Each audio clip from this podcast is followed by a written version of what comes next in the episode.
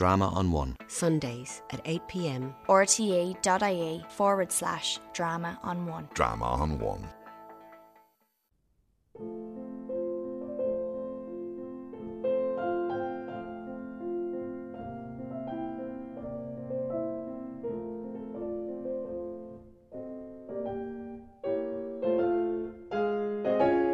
Counterparts.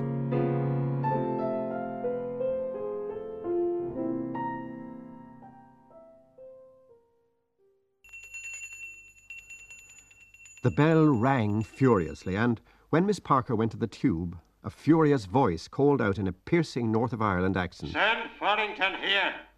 Miss Parker returned to her machine, saying to a man who was writing at a desk. Mr. Alleyne wants you upstairs. The man muttered Blast him. under his breath and pushed back his chair to stand up. When he stood up, he was tall and of great bulk. He had a hanging face, dark wine coloured, with fair eyebrows and moustache. His eyes bulged forward slightly, and the whites of them were dirty. He lifted up the counter and, passing by the clients, went out of the office with a heavy step. He went heavily upstairs until he came to the second landing, where a door bore a brass plate with the inscription Mr. Alleyne. Here he halted, puffing with labour and vexation, and knocked. The shrill voice cried, Come in. The man entered Mr. Alleyne's room. Simultaneously, Mr. Alleyne, a little man wearing gold rimmed glasses on a clean shaven face, shot his head up over a pile of documents. The head itself was so pink and hairless that it seemed like a large egg reposing on the papers. Mr. Alleyne did not lose a moment. Farrington, what is the meaning of this? Why have I always to complain of you? May I ask you why you haven't made a copy of that contract between Bodley and Kirwan? I told you it must be ready by four o'clock. But Mr. Shelley said, sir. Mr. Shelley said, sir, kindly attend to what I say and not to what Mr. Shelley says, sir. You have always some excuse or another for shirking work. Let me tell you that if the contract is not copied before this evening, I'll lay the matter before Mr. Crosby. Do you hear me now? Yes, sir. Do you hear me now? Aye, and another little matter. I might as well be talking to the wall as talking to you. Understand once for all that you get a half an hour for your lunch and not an hour and a half.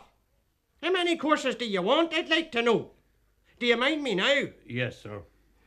Mr. Alleyne bent his head again upon his pile of papers. The man stared fixedly at the polished skull which directed the affairs of Crosby and Alleyne, gauging its fragility. A spasm of rage gripped his throat for a few moments and then passed, leaving after it a sharp sensation of thirst.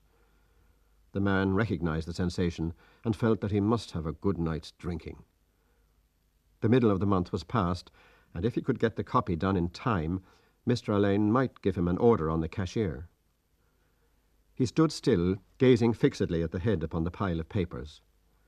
Suddenly, Mr. Alleyne began to upset all the papers, searching for something. Then, as if he had been unaware of the man's presence till that moment, he shot up his head again, saying, Eh?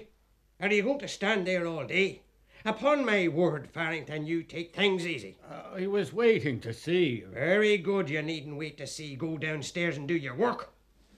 The man walked heavily towards the door, and as he went out of the room, he heard Mr. Alleyne cry after him that if the contract was not copied by evening, Mr. Crosby would hear of the matter. He returned to his desk in the lower office and counted the sheets which remained to be copied. He took up his pen and dipped it in the ink, but he continued to stare stupidly at the last words he had written. In no case shall the said Bernard Bodley be. The evening was falling, and in a few minutes they would be lighting the gas. Then he could write. He felt that he must slake the thirst in his throat. He stood up from his desk and, lifting the counter as before, passed out of the office. As he was passing out, the chief clerk looked at him inquiringly. It's all right, Mr. Shelley. said the man, pointing with his finger to indicate the objective of his journey. The chief clerk glanced at the hat rack, but seeing the row complete, offered no remark. As soon as he was on the landing, the man pulled a shepherd's plaid cap out of his pocket, put it on his head, and ran quickly down the rickety stairs. From the street door, he walked on furtively on the inner side of the path towards the corner, and all at once dived into a doorway. He was now safe in the dark snug of O'Neill's shop, and filling up the little window that looked into the bar with his inflamed face, the colour of dark wine or dark meat, he called out, Uh, here, Pat, give us a GP like a good fella. The curate brought him a glass of plain porter. The man drank it at a gulp and asked for a caraway seed. He put his penny on the counter and, leaving the curate to grope for it in the gloom, retreated out of the snug as furtively as he had entered it.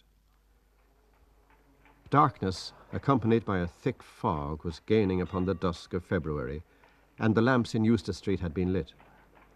The man went up by the houses until he reached the door of the office, wondering whether he could finish his copy in time. On the stairs, a moist, pungent odour of perfumes saluted his nose. Evidently, Miss Delacour had come while he was out in O'Neill's. He crammed his cap back again into his pocket and re entered the office, assuming an air of absent mindedness, Mr. Alleyne has been calling for you. said the chief clerk severely. Where were you? The man glanced at the two clients who were standing at the counter as if to intimate that their presence prevented him from answering. As the clients were both male, the chief clerk allowed himself a laugh. I know that game. He said, Five times in one day is a little bit.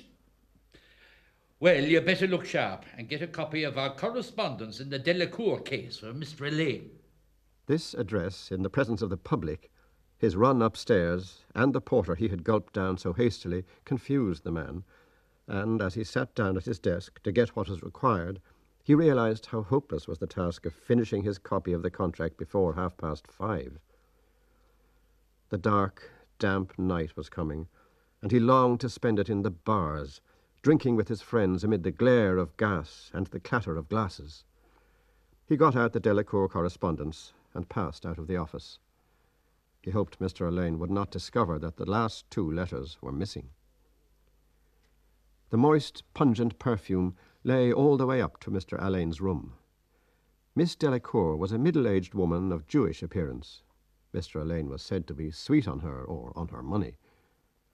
She came to the office often and stayed a long time when she came. She was sitting beside his desk now in an aroma of perfumes, smoothing the handle of her umbrella and nodding the great black feather in her hat. Mr. Alleyne had swivelled his chair round to face her and thrown his right foot jauntily upon his left knee. The man put the correspondence on the desk and bowed respectfully, but neither Mr. Alleyne nor Miss Delacour took any notice of his bow. Mr. Alleyne tapped a finger on the correspondence and then flicked it towards him as if to say, That's all right, you can go. The man returned to the lower office and sat down again at his desk. He stared intently at the incomplete phrase In no case shall the said Bernard Bodley be. and thought how strange it was that the last three words began with the same letter. The chief clerk began to hurry Miss Parker, saying she would never have the letters typed in time for post. The man listened to the clicking of the machine for a few minutes and then set to work to finish his copy. But his head was not clear, and his mind wandered away to the glare and rattle of the public house. It was a night for hot punches. He struggled on with his copy, but when the clock struck five, he had still fourteen pages to write. Blast it, he couldn't finish it in time. He longed to execrate aloud, to bring his fist down on something violently. He was so enraged that he wrote Bernard Bernard instead of Bernard Bodley, and had to begin again on a clean sheet. He felt strong enough to clear out the whole office single handed. His body ached to do something, to rush out and revel in violence. All the indignities of his life enraged him. Could he ask the cashier privately for an advance? No, the cashier was no good, no damn good. He wouldn't give an advance. He knew where he would meet the boys, Leonard and O'Halloran and Nosey Flynn. The barometer of his emotional nature was set for a spell of riot. His imagination had so abstracted him that his name was called twice before he answered. Mr. Alleyne and Miss Delacour were standing outside the counter, and all the clerks had turned round in anticipation of something. The man got up from his desk. Mr. Alleyne began a tirade of abuse, saying that two letters were missing. The man answered that he knew nothing about them, that he had made a faithful copy. The tirade continued. It was so bitter and violent that the man could hardly restrain his fist from descending upon the head of the mannikin before him. I know nothing about any other two letters. He said stupidly, You know nothing. Of course you know nothing. said Mr. Alleyne. Tell me, He added, glancing first for approval to the lady beside him. do you take me for a fool? Do you think me a nutter fool? The man glanced from the lady's face to the little egg shaped head and back again, and almost before he was aware of it, his tongue had found a felicitous moment. I don't think, sir, He said, that that's a fair question to put to me.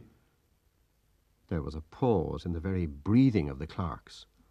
Everyone was astounded, the author of the witticism no less than his neighbours, and Miss Delacour, who was a stout, amiable person, began to smile broadly. Mr. Alleyne flushed to the hue of a wild rose, and his mouth twitched with a dwarf's passion. He shook his fist in the man's face till it seemed to vibrate like the knob of some electric machine. You impertinent ruffian. You impertinent ruffian. I'll make short work of you. Wait till you see. You'll apologize to me for your impertinence, or you'll quit the office instanter. You'll quit this, I'm telling you, or you'll apologize to me. He stood in a doorway opposite the office, watching to see if the cashier would come out alone. All the clerks passed out, and finally the cashier came out with the chief clerk. It was no use trying to say a word to him when he was with the chief clerk. The man felt that his position was bad enough. He had been obliged to offer an abject apology to Mr. Alleyne for his impertinence, but he knew what a hornet's nest the office would be for him. He could remember the way in which Mr. Alleyne had hounded little Peake out of the office in order to make room for his own nephew. He felt savage and thirsty and revengeful, annoyed with himself and with everyone else. Mr. Alleyne would never give him an hour's rest. His life would be a hell to him. He had made a proper fool of himself this time. Could he not keep his tongue in his cheek? But they had never pulled together from the first, he and Mr. Alleyne, ever since the day Mr. Alleyne had overheard him mimicking his North of Ireland accent to amuse Higgins and Miss Parker. That had been the beginning of it. He might have tried Higgins for the money, but sure Higgins never had anything for himself. A man with two establishments to keep up, of course he couldn't. He felt his great body again aching for the comfort of the public house. The fog had begun to chill him, and he wondered could he touch Pat in O'Neill's? He could not touch him for more than a bob, and a bob was no use. Yet he must get money somewhere or other. He had spent his last penny for the GP, and soon it would be too late for getting money anywhere. Suddenly, as he was fingering his watch chain, he thought of Terry Kelly's pawn office in Fleet Street. That was the dart. Why didn't he think of it sooner? He went through the narrow alley of Temple Bar quickly, muttering to himself that they could all go to hell because he was going to have a good night of it. The clerk in Terry Kelly's said a crown, but the consigner held out for six shillings, and in the end the six shillings was allowed him, literally. He came out of the pawn office, joyfully making a little cylinder of the coins between his thumb and fingers. In Westmoreland Street, the footpaths were crowded with young men and women returning from business, and ragged urchins ran here and there, yelling out the names of the evening editions. The man passed through the crowd, looking on the spectacle generally with proud satisfaction, and staring masterfully at the office girls. His head was full of the noises of tram gongs and swishing trolleys, and his nose already sniffed the curling fumes of punch. As he walked on, he preconsidered the terms in which he would narrate the incident to the boys. So I just looked at him coolly, you know, and looked at her. And then I looked back at him again, taking my time, you know. I don't think that that's a fair question to put to me, says I. Nosey Flynn was sitting up in his usual corner of Davy Byrne's, and when he heard the story, he stood Farrington a half one, saying it was as smart a thing as ever he heard. Farrington stood a drink in his turn. After a while, O'Halloran and Paddy Leonard came in, and the story was repeated to them. O'Halloran stood Taylor's malt, hot all round, and told the story of the retort he had made to the chief clerk when he was in Callan's of Fownes's Street. But as the retort was after the manner of the liberal shepherds in the eclogues, he had to admit that it was not so clever as Farrington's retort. At this, Farrington told the boys to polish off that and have another. Just as they were naming their poisons, who should come in but Higgins? Of course, he had to join in with the others. The men asked him to give his version of it, and he did so with great vivacity, for the sight of five small hot whiskies was very exhilarating. Everyone roared laughing when he showed the way in which Mr. Alleyne shook his fist in Farrington's face. Then he imitated Farrington, saying, And here was my nabs, as cool as you please. while Farrington looked at the company out of his heavy, dirty eyes, smiling and at times drawing forth stray drops of liquor from his moustache with the aid of his lower lip. When that round was over, there was a pause. O'Halloran had money, but neither of the other two seemed to have any, so the whole party left the shop somewhat regretfully. At the corner of Duke Street, Higgins and Nosey Flynn bevelled off to the left, while the other three turned back towards the city. Rain was drizzling down on the cold streets, and when they reached the ballast office, Farrington suggested the Scotch House. The bar was full of men and loud with the noise of tongues and glasses. The three men pushed past the whining match sellers at the door and formed a little party at the corner of the counter. They began to exchange stories. Leonard introduced them to a young fellow named Weathers, who was performing at the Tivoli as an acrobat and knockabout artiste. Farrington stood a drink all round.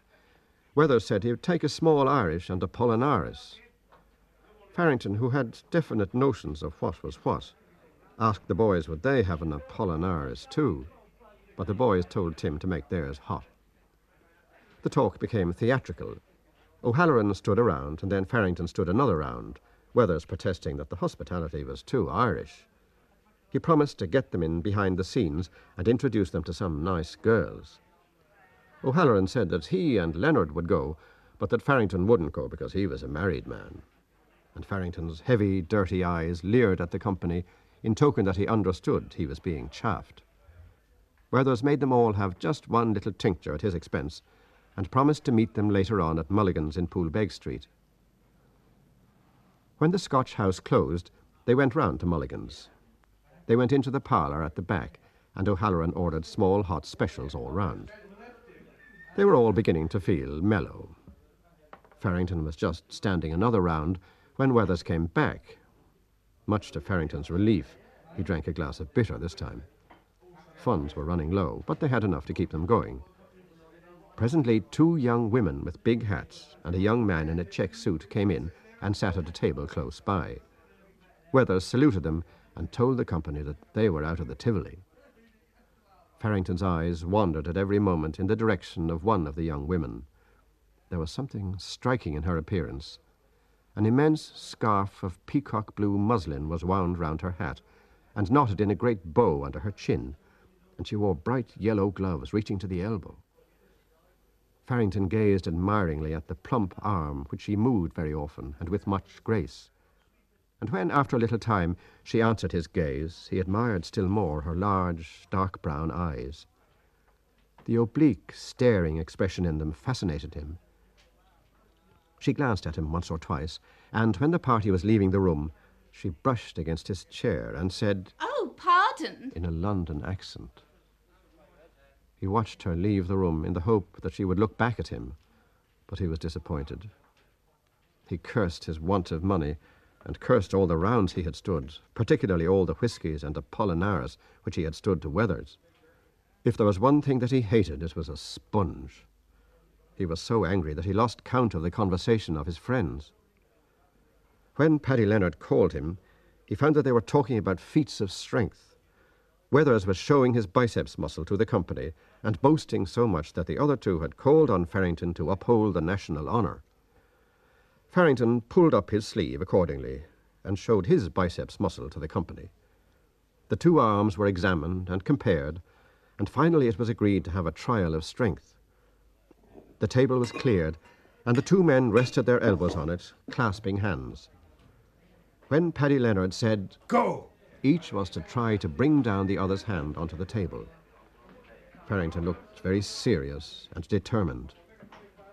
The trial began.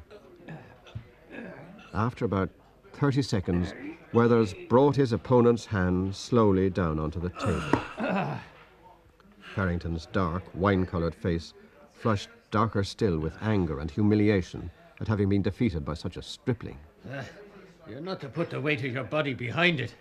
Play fair. He said, Who's not playing fair? said the other. Oh, come on again. The two best out of three. The trial began again. The veins stood out on Farrington's forehead, and the pallor of Weathers' complexion changed to peony. Their hands and arms trembled under the stress. After a long struggle, Weathers again brought his opponent's hand slowly onto the table. There was a murmur of applause from the spectators. The curate, who was standing beside the table, nodded his red head towards the victor and said with loutish familiarity, Ah, That's the knack. What the hell do you know about it? said Farrington fiercely, turning on the man. What do you put me in your gap for? said O'Halloran, observing the violent expression of Farrington's face. Pony up, boys. We'll have just one little smahan more and then we'll be off. A very sullen faced man stood at the corner of O'Connell Bridge, waiting for the little Sandymount tram to take him home. He was full of smouldering anger and revengefulness. He felt humiliated and discontented. He did not even feel drunk, and he had only twopence in his pocket. He cursed everything. He had done for himself in the office, pawned his watch, spent all his money, and he had not even got drunk. He began to feel thirsty again, and he longed to be back again in the hot, reeking public house. He had lost his reputation as a strong man, having been defeated twice by a mere boy. His heart swelled with fury, and when he thought of the woman in the big hat who had brushed against him and said, Pardon? his fury nearly choked him. His tram let him down at Shelburne Road, and he steered his great body along in the shadow of the wall of the barracks. He loathed returning to his home. When he went in by the side door, he found the kitchen empty and the kitchen fire nearly out. He bawled upstairs. Ada! Ada! His wife was a little sharp faced woman who bullied her husband when he was sober and was bullied by him when he was drunk. They had five children. A little boy came running down the stairs, Who is that? said the man, peering through the darkness. M- me, Pa. Who are you? Charlie? No, Pa. Tom. Where's your mother? She's out at the chapel. Ah, that's right. Did she think of leaving any dinner for me? Yes, Pa. I'm. Light the lamp. What do you mean by having the place in darkness? Are the other children in bed? The man sat down heavily on one of the chairs while the little boy lit the lamp.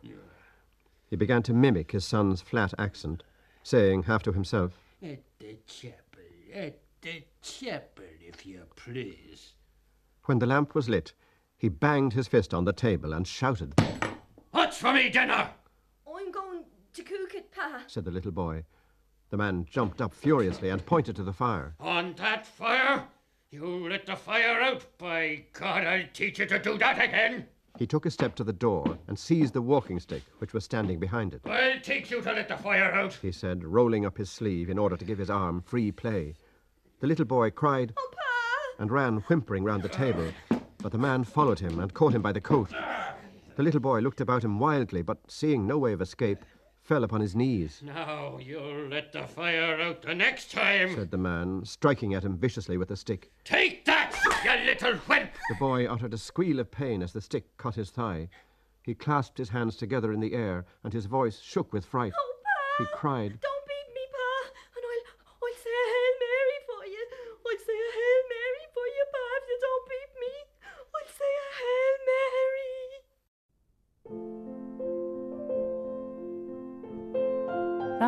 was Counterparts, the ninth story in James Joyce's Dubliners. Counterparts was narrated by Connor Farrington. Colette Proctor played Miss Parker. Jim Reed played Mr. Alleyne. Brendan Caldwell was Farrington, and Peter Dix played Chief Clerk. Sound supervision was by Marcus MacDonald. The producer was William Stiles. The series producer of Drama on One is Kevin Reynolds. You can find the RTE Player's complete production of Ulysses by James Joyce and each of the stories from Dubliners at rte.ie forward slash drama on one or wherever you get your podcasts.